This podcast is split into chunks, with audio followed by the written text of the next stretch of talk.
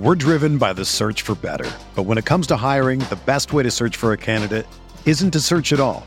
Don't search match with Indeed. Indeed is your matching and hiring platform with over 350 million global monthly visitors, according to Indeed data, and a matching engine that helps you find quality candidates fast. Ditch the busy work. Use Indeed for scheduling, screening, and messaging so you can connect with candidates faster. Leveraging over 140 million qualifications and preferences every day, Indeed's matching engine is constantly learning from your preferences, so the more you use Indeed, the better it gets.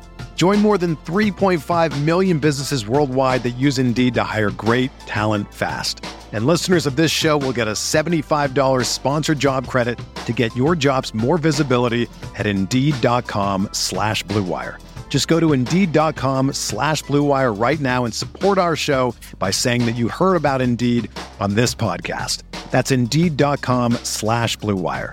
Terms and conditions apply. Need to hire? You need Indeed. What's going on, everyone? Thanks for tuning in to another episode of the Ducks Dish podcast. I'm your host, Max Torres, publisher and lead editor of Ducks Digest, covering the Oregon Ducks for Sports Illustrated over on Fan Nation. We are back on the podcast after a, uh, a very brief hiatus with the, the start of spring ball. I'll be honest, guys, I uh, I took a little vacation with my uh, with my housemates. It was planned before we got the spring schedule, so there really wasn't a whole lot I could do.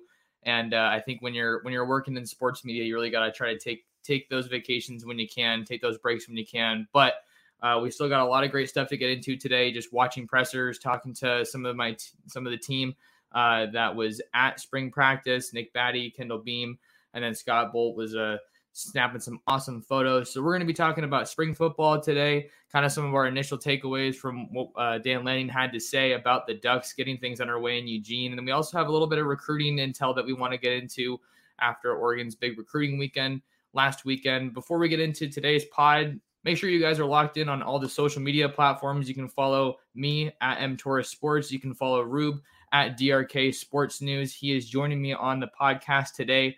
Dylan, how are we doing, man? Doing great, man. It's finally uh, nice to see you back on the on the podcast in a reliable Wi-Fi situation. It's awesome, and your lighting's good. We're all good. Yeah, it's has it really been that long since I because it was when I was when I was in LA that last yeah. time that we wow okay yeah that was it's been a long time but yeah we're back in Eugene. Uh, hopefully my internet's gonna hang in there with me. It's not raining too much today. For some reason, when it rains, it was pouring yesterday and this morning. It really affects the Wi-Fi. Um, so anyone else living in Eugene, hopefully they can sympathize with me. But all that being said, man, it's it's great to be back. We're gonna be going for about 40 minutes today, is what we're hoping. And uh, if you guys are watching live on YouTube, thanks for stopping by. We're uh, live at Oregon Football Max Torres. Make sure to hop in the live chat, throw us some questions or comments. Want to see where you guys are at with uh, with spring football getting underway. Uh, Eric says that I'm glowing. Hopefully, that's a good thing, not meaning that my lights are too bright, but appreciate you, Eric. Glad to have you here for uh, today's show. Uh, but before we get into spring football, let's uh, get into some recruiting insight. Um, we do have some more updates coming today to Ducks Digest, some written updates that I'm going to be working on after this show, kind of throughout the off, uh, without the afternoon, throughout the afternoon rather. But Dylan, you were able to talk to 2024 Mater Dei offensive lineman Brandon Baker about his time in Eugene, and, it sounds like it went the trip went pretty well. Yeah, um, you know, for a lot of guys that visited this weekend, there's just an immense amount of talent, and a lot of those guys have been really just there as recruits. Like they don't know, um, you know, the town super well. They're not really comfortable, um, you know, there, but for Brandon Baker, his brother was Gary Baker, who played at uh, the University of Oregon for five years as a defensive lineman, and so he he was there a lot. He's very familiar with Autzen Stadium, with the football facilities, with Eugene, um, you know, and it's his dream school. He said that in his offer tweet uh, when he got that just about a week before he got the uh, you know he went to the visit. So um, and the visit wasn't planned. That was one thing that kind of took me by surprise um, when he got that offer he had not planned to go there at, on an unofficial visit. He was there to visit his brother. Um, and through some little management through his brother, he was able to get a visit and, you know, talk with the coaches and get to see a spring practice and all that stuff. So um, yeah, it sounded like he really fell in love with with Oregon again. It had been a couple years, um, and they love his, you know, what he brings to the table. I think he said that Adrian Klemm told him that he checked all the boxes as an offensive lineman, um, and he's played everywhere but center already eh, through his uh, sophomore year. So really impressive stuff. I'm surprised he doesn't have a ranking just yet on on two four seven or or any those sites. Um, his film is is really impressive. So I think he's going to have a really big recruiting future. Um, even this spring, he's going to be headed to USC. That's next for him. And then this summer, I'm sure he wants to take some other visits as well. But he was talking about maybe taking a, a visit to Eugene again for the spring game, but that's not set in stone just yet. Tells you a lot about how well the trip went when he's already talking about going back uh, after that first visit. 6'5, 287, 290 pound range for for this sophomore offensive lineman who's playing at Mater Dei, the number one ranked high school team in the country, reigning national champions, and and he's getting that versatility, that work at a variety of positions, which which makes me believe that his stock's only going to continue to rise. Looking at his two four seven sports profile, uh, he only has uh, four offers on his on his list right now. Let me see if I can throw that up on the screen. Um, so we got Fresno State, Michigan, Oregon, and Tennessee. So those are some pretty good schools to, to get things going. Obviously, with Michigan making a run into the playoff, they're they're uh, going to be, I think, just building towards bigger things on the recruiting trail. And then having the former player connection, I think, with Gary Baker is really helping. That's something that I thought about when I saw that he was visiting. Not only is Lanning building those relationships with former players, he's bringing them in to come by campus, to talk to the team, to talk to recruits because those guys can pitch the team just about better than anybody else that uh, except for current coaches and players that are on the roster. But seeing that Gary Baker was able to get this visit set up is definitely a, a good thing. And you figure that the Ducks want to keep that Mater Dei pipeline flowing. Jaylin Davies just transferred to UCLA. That's a new update that we got yesterday that I kind of forgot about until just now when I was talking about Mater Dei. So Davies is going to be going to UCLA and the Ducks play UCLA at home in Autzen. I believe it's October 22nd or 25th. I can't remember the date right off the top of my head, but it's later in October. But we'll see if he can break through. I know we were talking Dylan about how a lot of their offense, sorry, their secondary had left last year. So sounds like it's really just good things from from Baker to, to start things off, and then. USC seeing that they're lurking with them so close up the road with Raleek Brown going there, CJ Williams going there from the 2022 class I wouldn't be surprised if this ends up being an Oregon USC battle, but way too early to call. But it's it's important for him to to get out to USC just because Lincoln Riley looks like he's ramping things up on the trail and really looking to to build off the guys that the connections that they have in the Southern California area with those schools. Yeah, and I think one thing that was really cool that I got to talk to Brandon about was some advice that he got from from his brother about you know being on the recruiting trail and getting this um, you know attention now and because gary went through it as well got a lot of offers um you know being a, a really solid defensive lineman as well. And so um he was just saying like take it slow. You're obviously really young. You're going to get a lot more offers. Um you don't have to rush into things.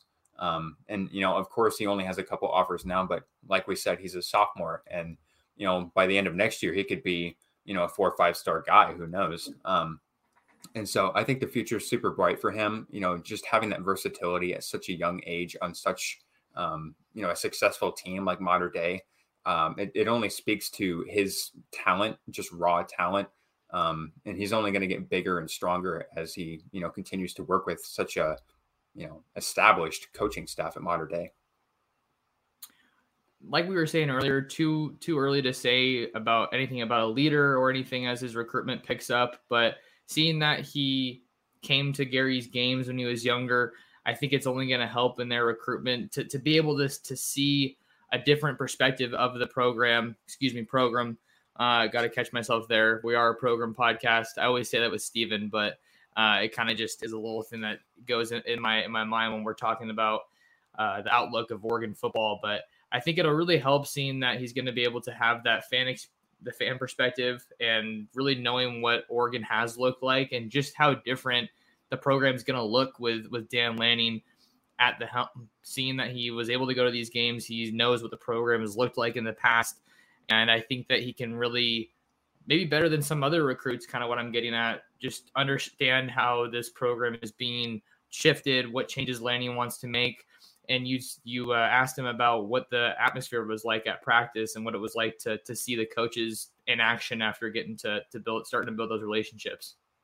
Yeah, he said that everybody was bought in. Everybody was following Dan Lanning's lead, like not just the players but the coaches as well. Um, and he said that you know everybody was just bought into the vision that Dan Lanning had, and it, I think I've heard that a lot when I've talked to recruits that have visited and gotten to talk with Dan Lanning one on one. It's just everybody's already bought in, and we're only two spring practices in. He's really only been in Eugene as the head coach for two months, so it's really impressive that you know through all the the coaching changes that Oregon has had through coordinators and head coaches over the last you know really since Gary Baker was was first there in 2015, even since then. Um, it's amazing that those players, those veteran players especially, um, they're able to still buy into you know a coach's regime. And one thing I was I wanted to ask, but I forgot to, was um, if he was talking to any other recruits that had been there about Eugene and about you know the program, like you said, what it um, you know its glory days and that kind of thing. Um, I, I wondered if he did a little bit of you know recruiting and gotten to you know maybe some show some of those guys around a little bit.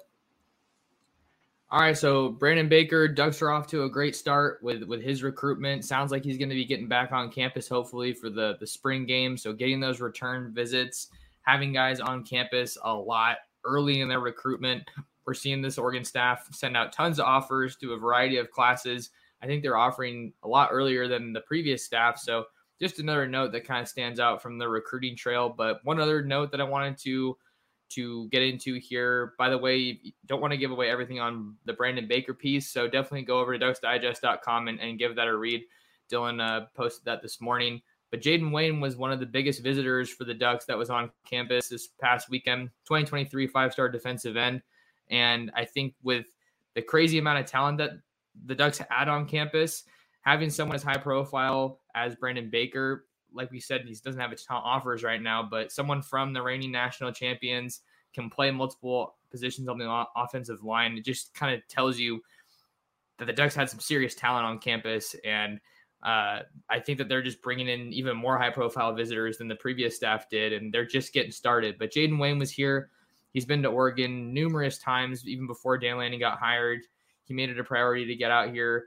Came out in January after his North Carolina visit got canceled because of weather, I believe it was. He was telling me that the flights got mixed up. But before I get into too much on him, he was telling me that as far as his timeline goes, he he doesn't want to commit to official visits until he announces his top five. So after hearing that, it kind of makes me think, okay, he's going to announce his top five, and then he's going to take his official visits to those five schools. I know he's someone that wants to get the official visit process going sooner rather than later. And, and I got to think that the Ducks are in a great spot with him, not only because they're going to have KT going high in the draft this year and that the defensive line is continuing to improve over the past couple seasons at Oregon, but also because you have Dan Lanning coming in, Tosh Lupoi. And I know that Tosh Lupoi is definitely someone that is at the forefront of this recruitment and that Jayden Wayne's really liking what, what Lupoi is telling him about the Oregon program and, and how he's going to be used and, and developed. I talked to Jayden Wayne. I believe it was after a visit last summer. Um, maybe it was the spring, but I believe it was the summer. And he was talking about how, you know, Tim DeRuyter and that coaching staff, the defensive coaches were hyping him up as a guy that could replace Kayvon Thibodeaux and, you know, have that similar build, that similar explosion. And I feel like this new coaching staff, the way that they're recruiting some of these defensive ends like Matayo and um, you know and Jayden Wayne particularly, I, I think that um, you know and, and, the Overton brothers for sure, not to forget them.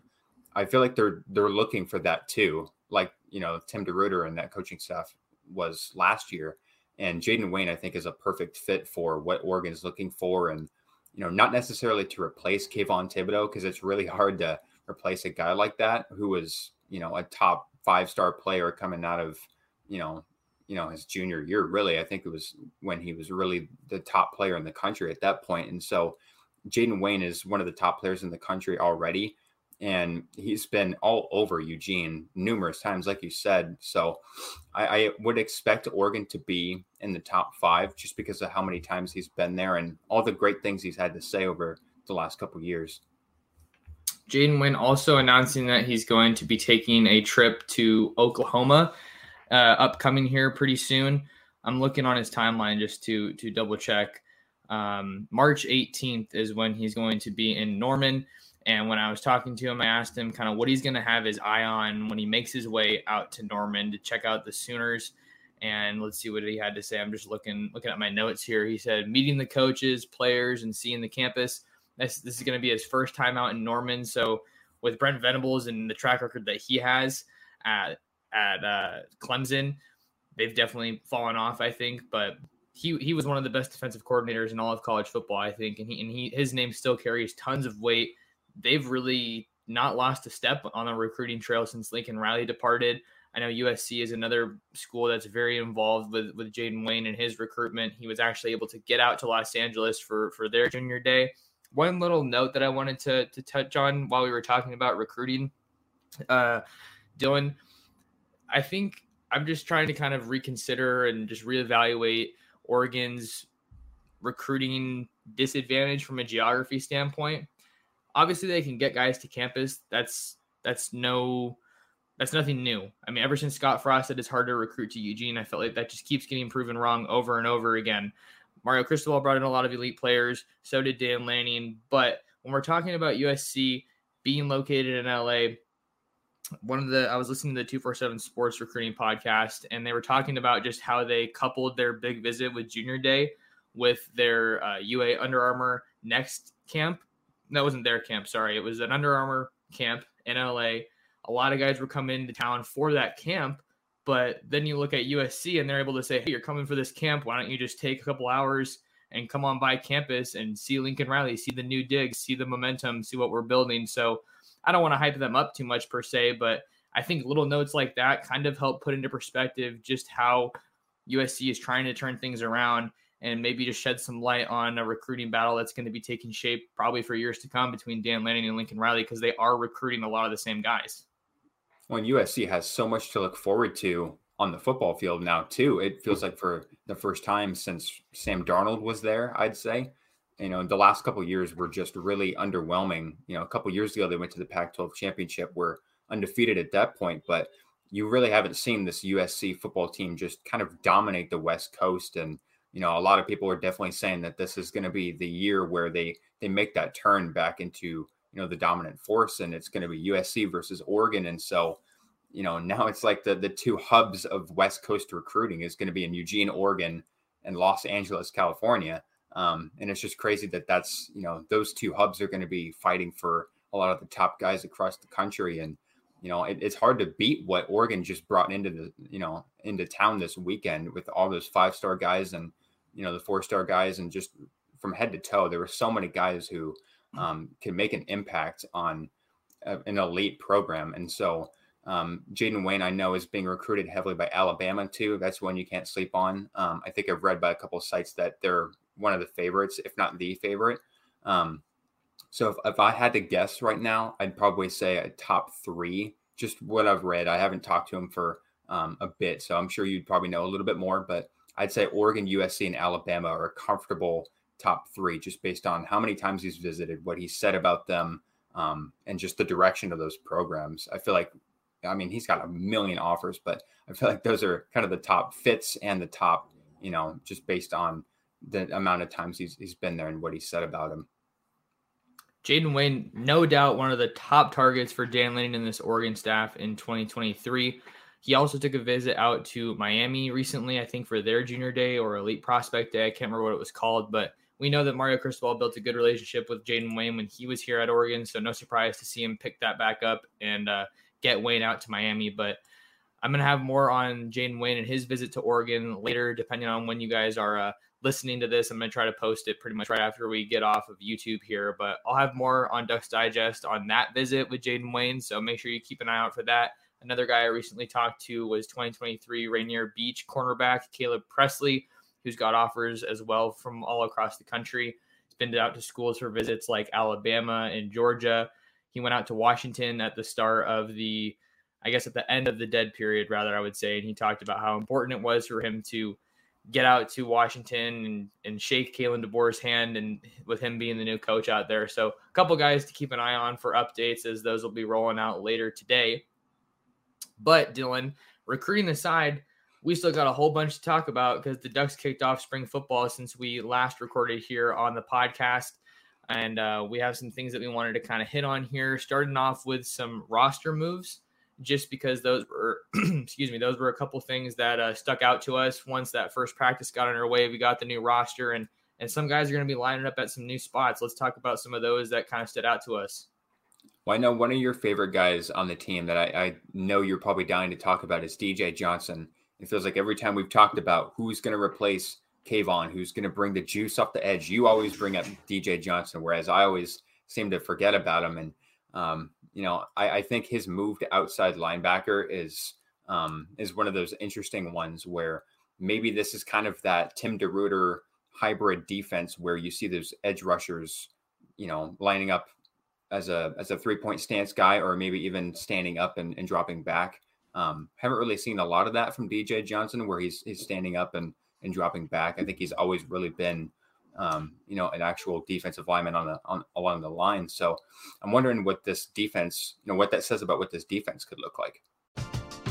We're driven by the search for better, but when it comes to hiring, the best way to search for a candidate isn't to search at all.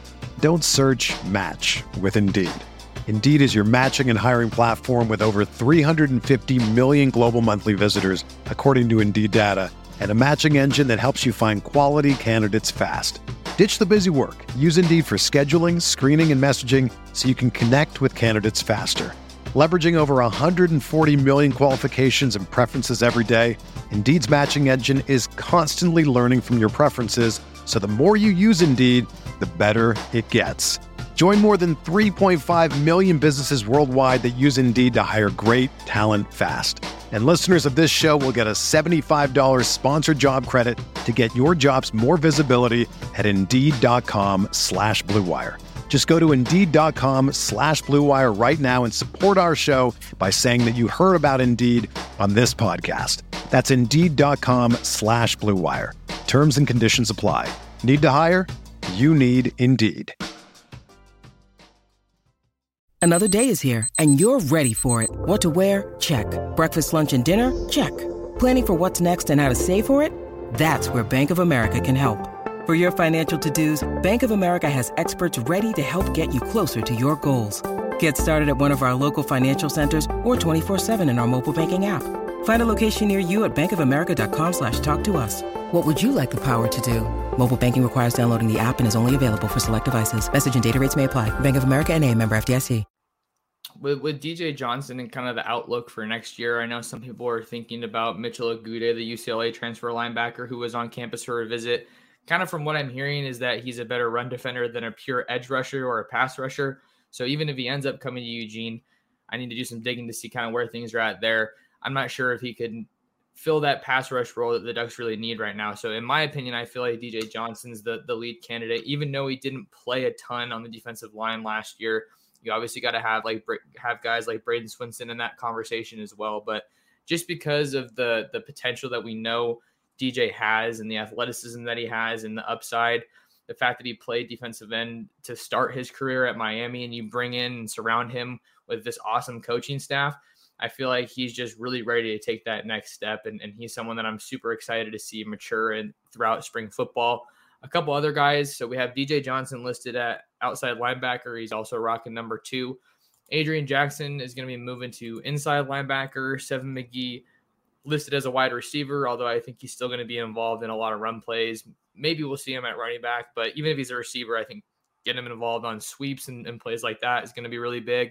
Jackson Powers Johnson listed as an offensive lineman and defensive lineman, but we know that from what Dan Lanning told us, on signing day, actually, uh, early signing day back in December, that he's going to be starting off uh, spring ball uh, on the defensive line. Jonah Miller, former offensive line recruit in the 2020 class, I believe. I can't remember, or maybe he's 20, he's 2021. Excuse me, I think he's 2021. He's listed as a defensive lineman now. Jake Shipley, who had been doing some work on the edge, is listed as a defensive tackle. And then one of the more surprising moves, Jonathan Flowe, who came to Oregon as a linebacker recruit out of Upland, younger brother of Justin Flowe, is listed as a defensive back now. I thought the Jonathan Flowe one out of that group was the most interesting just because I feel like last year we didn't hear his name. And of, of course, as a true freshman and with all the depth that they had, of course they had injuries, but they still had a lot of really talented guys. Um, I don't think he really had a, a spot carved out for him. And maybe this is one of those things where they think that he can make a, an impact um, as a defensive back and I don't think this is necessarily new for him because I believe he played safety in high school, if I'm not mistaken, um, and made the the move to linebacker going into into Eugene. So I think you know the fact that they name him defensive back, they don't really say corner or safety. We'll have to see where his fit is. I would imagine he probably goes back to safety, just given his his build and experience back there. I, I'm really excited to see if he can find a role back there, just because um, you know, I mean, you you think about the the Flowe brothers, the Flowe Bros.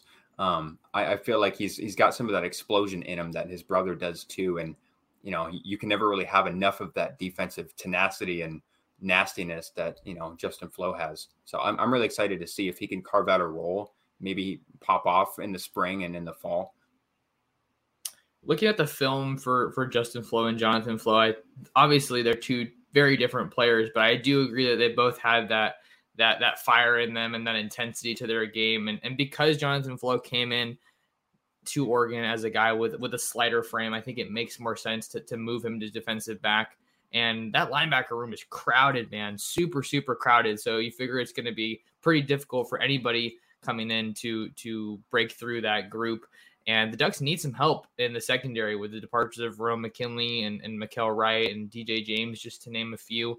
And I think that that would kind of serve as a nice segue to our next guy that we want to talk about, and that's Jeffrey Bassa. I'm super, super excited about him. Very, very high on him and his potential in this Oregon defense, especially with Lanning coming in and just being a guy that I think can really maximize the versatility. I think that's what's got me so excited about Lanning in this defense is that there's kind of some guys that weren't necessarily tweeners, but I think that they flashed in a lot of different positions.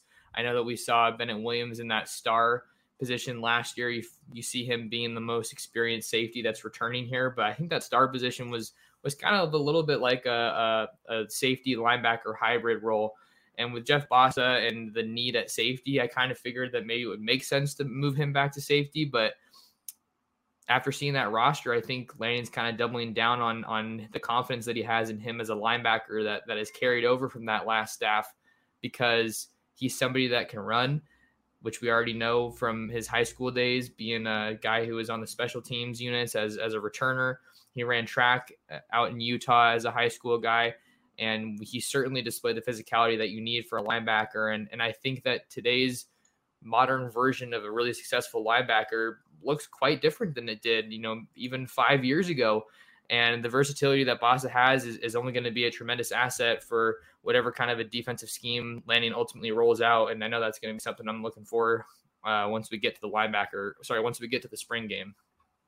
I definitely want to uh, touch on that. I need to correct myself. Jonathan Flowe was not a safety in high school. He was actually uh, an outside linebacker, uh, one of the top ones in the country. So had to correct myself there. But Jeffrey Bassa, you know, was I think one of the biggest wild cards coming into the Dan Lanning era just because Mario Cristobal had said we're going to move him back to safety when he had started, I believe, seven games, played all 14, um, with most of those being at linebacker, and played really well. I think there was no defensive freshman um, that played better than Jeffrey Bassa did and had a bigger impact than he did. And so I felt like he was extremely capable of of growing as an inside linebacker um, you know, kind of that star position that you were talking about. I feel like if you keep him there, you know, you know what you have for the most part. And there is some depth at safety. I think even if they moved him back there, I think he could probably still carve a spot given his experience and speed and physicality. But I, I like his fit at linebacker. I like the confidence that Dan Lanning has in him as a linebacker. He said that he's a guy that, you know, you just need a guy who can run as a linebacker. You need those guys, no matter if it's a Sam backer, Mike backer, Will backer. It, it really doesn't matter. You know, you just need guys that can run. And Jeffrey Bassa having that experience as a track guy and even as a defensive back, that's just a perfect fit. And I think he's going to keep growing physically and, you know, keep putting on muscle and, and turn into, you know, a true Mike backer or Will backer, whatever you want to call that. Um, Dan Lanning was saying there's there's no such thing anymore, but just having that speed, having that physicality, and the nose for the football that he has as a as a safety turning into a linebacker, I think that's you know a really seamless transition. I think another thing that's going to help Bassa just take a step forward is is the improvement of the defensive line. I think that this in this defensive line, even though it has a lot of returning depth, and I think they added to that depth through the transfer portal, and then these other guys that we're seeing like Sir Mills and Ben Roberts that are going to be arriving in the summer along the defensive line. They need to prove that they can rush the passer, but there's a lot of really big bodies, and I think that's going to help them plug those holes in the run game and in the pass game we heard from a lot of these other guys on the Oregon team last year how Bassa just kept looking more comfortable and, and finding his fit in the defense, shooting the right holes. And we already know that he's probably one of the best linebackers in coverage right now because of his smaller frame coming in as a defensive back. And, and that's going to be something that he can use to his advantage here. But that's one of the biggest things that I'm going to be looking for from this defense from the start of spring football to maybe the spring game you never want to see a quarterback getting hit, and I don't think that that'll be the case really in the spring game. Obviously, you want to keep those guys upright and keep them protected, but just get through the line and, and get that pass rush and hopefully get some sacks because even with Kayvon Thibodeaux last year, I don't think he was super consistent himself. And I think that's probably going to be part of the reason we see him fall a little bit in the draft. And I, I feel like Hutchinson might be taking over him.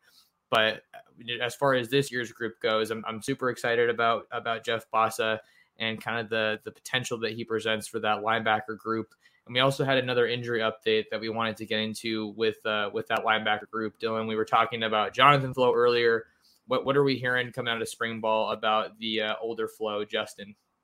Yeah, so he's out there on the field, but um, you know, I don't think he's necessarily ready to to go necessarily. Dan Lanning said that um, you know they're continuing to assess it. It's not really that something that they've been able to put a timeline on. Um, so it's been about six months since that injury. You think about right before the Ohio State game um, back in September, early September. So I'm wondering, you know, once they kind of ramp into this 11 on 11 stuff and you um, get closer to the spring game, now that they have a two week break, I think that's going to do wonders for his health. But I'm wondering where he, exactly he's at with in terms of getting back to full health. Like it's been six months. We don't know exactly what the injury was. We just know it was a leg injury, I believe um, you know, two years in a row now, a season ending leg injury. And so I'm wondering what, you know, where he's at physically, um, just because it's been two years in a row. And, you know, you have to go through rehab year after year now. And so I feel like there's still a spot carved out for him, for his talent, for his caliber. You know, I, I think he's got a spot locked up at inside linebacker next to Noah Sewell, but, you know, we saw what he could do against Fresno State. Um, and in the spring game last year, even I'm wondering if you know he, he'd be ready to go if if the spring game was say two weeks from now. I remember seeing him take the take the field or go out in Columbus with the team in a boot, so that lends itself to you know maybe a, leg or, or foot injury of some sort. Didn't get we never get a whole bunch of specifics when it comes to injury news, and I know a lot of a lot of teams, their coaches just completely decline to to comment on injury news. And, you know, they'll, they'll be saying, you know, we'll keep that in house or we'll release it closer to the game, you know, kickoff. So really, I feel like any injury news we get is is uh, great because you a lot of times you just don't get that from coaches, but also to be taken with a grain of salt. Um, not to say that we should be distrustful of anybody, but um, we we un, you can understand why it would be in the a coach's best interest to kind of keep keep his cards closer to the vest when it comes to injury news like that. But Flowe's definitely got a role carved out for him. A lot of people are hoping that he can stay healthy to go next to Noah. We saw the we really saw that potential after so much anticipation in just one half of football against Fresno State. Him running around the field. I remember in the spring game he was keeping pace with with Devin Williams and and banging his head left and right. That was super cool to watch. Just the energy that he has is super infectious, and, and that's going to benefit any defense. But I know one of the questions that that was getting asked was was how does Ty look in practice? I haven't gotten to see him in practice, and I know that the access that we have gotten so far is just about 20 minutes uh, at the beginning of practice. So we aren't able to glean a whole lot right now, but as far as the quarterback battle, that's going to be one of the biggest question marks throughout the entire uh, entirety of spring football. And what Lanning has been able to say about the quarterback group has been pretty surface level, nothing groundbreaking, Dylan, but still worth a mention just so we can share with you guys, the, the audience, what, what information we are getting. He was saying that it's a very mature group. He likes what they have right now.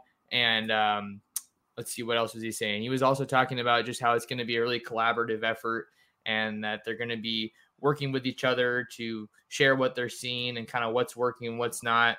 And another interesting note, Dylan, that we got was I don't know if it was asked specifically about the quarterbacks. It might have been, but it was about just the feedback that that players are getting as far as how the coaching staff is managing that, where they stand in the depth chart, how everything is going with them. And Lanning was telling us that it's going to be constant feedback during practice, after practice, in between meetings, during games. So uh, you like to hear that. Uh, pretty much an expected answer, but you, you want to be transparent. And, and I think that's something that you want to establish early. And it's key to have trust with guys because it's a pretty loaded roster. There's still some, there's going to be numerous position battles throughout this fall, spring and fall camp. And guys want to know that uh, competition is going to be where they thrive, and but that they still have an opportunity to, to you know get what's theirs and and carve out a role. Lanning said, I believe it was during the National Signing Day. Um, I, am not 100 percent sure which one it was, but earlier in the um, you know in the off season that competition breeds excellence. That was one thing that um, kind of stood out when when he was asked about the quarterbacks, and I feel like what they're doing, bringing in Bo Nix, is kind of paying off, just in the sense that he has that experience and he's able to share that with, um, you know, Ty Thompson and Jay Butterfield, and from their perspective, they're able to share, you know, the Oregon vibe. Jay Butterfield's been there for a couple years, Ty Thompson for a year, just getting used to the program and the teammates and you know um, the i guess the practice isn't necessarily something you can really teach them just because it's a new coaching staff. I think everybody's getting used to that at the same time but in terms of you know bo nix's three years at auburn. You know that he's got you know a lot of really solid experience going up against usually a really talented stout defense that auburn had every day in practice. So i think so far it's it's so far so good. I don't think you know that question was asked and I, I feel like some people were probably expecting him to give a grand statement about where you know who's ahead, who's behind, like this sort of thing. Um, and you're just probably not going to hear that up until you know not even probably late fall camp, close to the Georgia game. Yeah, one of the questions that was asked in the chat earlier. Sorry, I, I uh, couldn't find it. We got Justin's comment here saying that this chat's popping, and it definitely is. So it's it can get a little hard to keep track of comments. But one of the ones I remember seeing was I think the question was, do we expect any position battles or starters to be announced by the time spring football is over? And I'd say I'd, I'd probably doubt it. Aside from the offensive line, I, I can't see any position group being too too locked down right now, just because of the the wealth of returning experience that they have. Since George Moore is gone, you figure the two guys that are primed to step into a bigger role are Stephen Jones and um, Stephen Jones and Dawson Jaramillo with with how they were used last year as the heavy rotational guys. And then I think TJ Bass is probably going to get kicked out to left tackle after spending much of his time at Oregon as a guard, just because of how well he did last year when he did have to move out to left tackle. But that's the only position group that I can see right now, at least, having a pretty decent amount of certainty and then you also have to look at the running backs with with Cardwell. I think a lot of people are, are, are quick to to give Cardwell the benefit of the doubt as far as being the lead guy, and I'm fully confident that he is every bit uh, capable of, of doing that.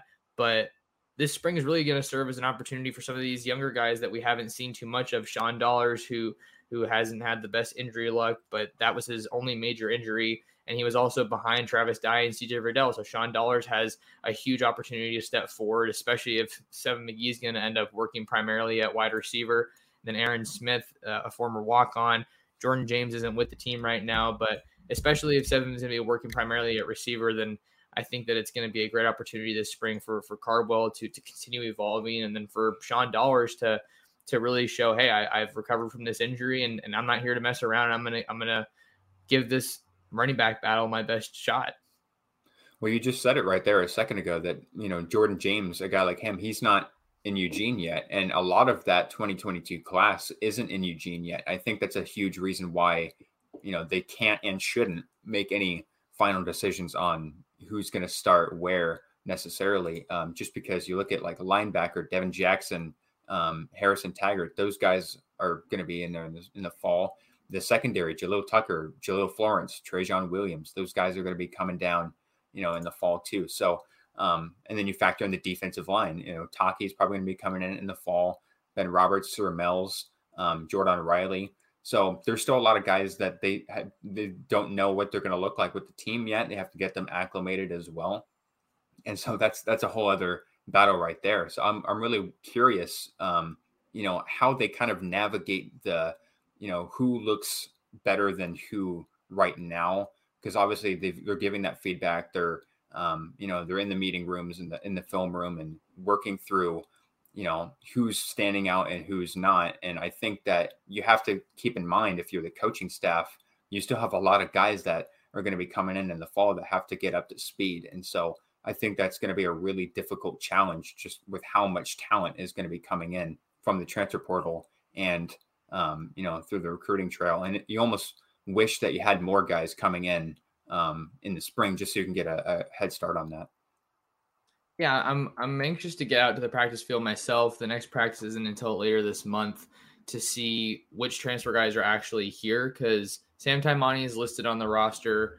Um, Jordan Riley isn't listed right now. Um, and this is why I wish I was here when spring ball started so I could confirm myself, you know, which guys which guys are actually here to, to start off spring ball. But uh, we'll we'll try to get those updates out to you as soon as we can. As far as other injury news, I, I think uh, we were we saw we saw and heard that uh, Popo is in a sling right now. Because I think you were trying to ask that in, in the last press conference while I was out of town, and uh, I think some of the offensive linemen were a little bit limited during the, the first week of spring ball. Some sp- guys that got asked about specifically were asked Alex Forsyth, Marcus Harper the second, and Jonathan Dennis. Obviously, Forsyth to face of the offensive line, I believe, in my opinion, with him being the center. But Marcus Harper uh, and Jonathan Dennis were, were some guys that were held in very high regard by the previous offensive line staff, and, and they looked like they would have an opportunity to to break through if this group wasn't so veteran. Yeah, from our Nick Batty, it sounded like he, uh, Alex Forsyth was not participating in the individual drills. It sounded like he was still around, but uh, wasn't participating. So hopefully that's just a, a, precautionary thing. I think these two weeks will, um, you know, do him some good, as well as Marcus Harper and Jonathan Dennis. It sounded like what Dan Lanning said about those three that he was just hopeful that those three were going to be back. Um, didn't really have a timetable for them or for Popo, but he did say he's still in rehab because I believe he had shoulder surgery, if I'm not mistaken, um, before or shortly after the Alamo Bowl. Okay, because I remember that Popo was kind of a, a little bit of a late scratch for for the Alamo Bowl, but a lot of Oregon fans were happy when he announced that he was going to be coming back for a year, and he just continues to evolve his game, and, and I believe he earned some kind of conference honors last year. I just can't remember off the top of my head. But as far as Forsyth, Harper, and Dennis, this is Dan Lanning's exact quote. I think we'll get a lot of these guys back relatively soon. It certainly impacted, but that what it, certainly impacted, but what it's allowed us to do is to work other people at those positions and continue to improve. So that's what we have in our. Uh, I wanted to get a pod up here to to kind of hit on some important points as we get spring ball underway here in Eugene. Another update is that we got from Lanning is that it doesn't look like there's a plan in place right now to get out to Portland for a spring practice. So that's kind of a bummer with, with so many Duck fans out there in Portland. But who knows? Uh, with with so much time before the next practice, with finals this week and then spring break next week. Uh, a lot a lot can change. But uh, that's kind of what we have in this one. Dylan, is there anything else that you wanted to add before we got out of here that you feel like we didn't get to touch on? Um, I think one thing that I'm just I'm really excited about with with this team and this spring is is to see the wide receivers. I, I feel like that was a question I was hoping to ask in the last one, just because it looks like Dont'e Thornton has put on some good muscle from the photos that I saw from oh, yeah. Scott.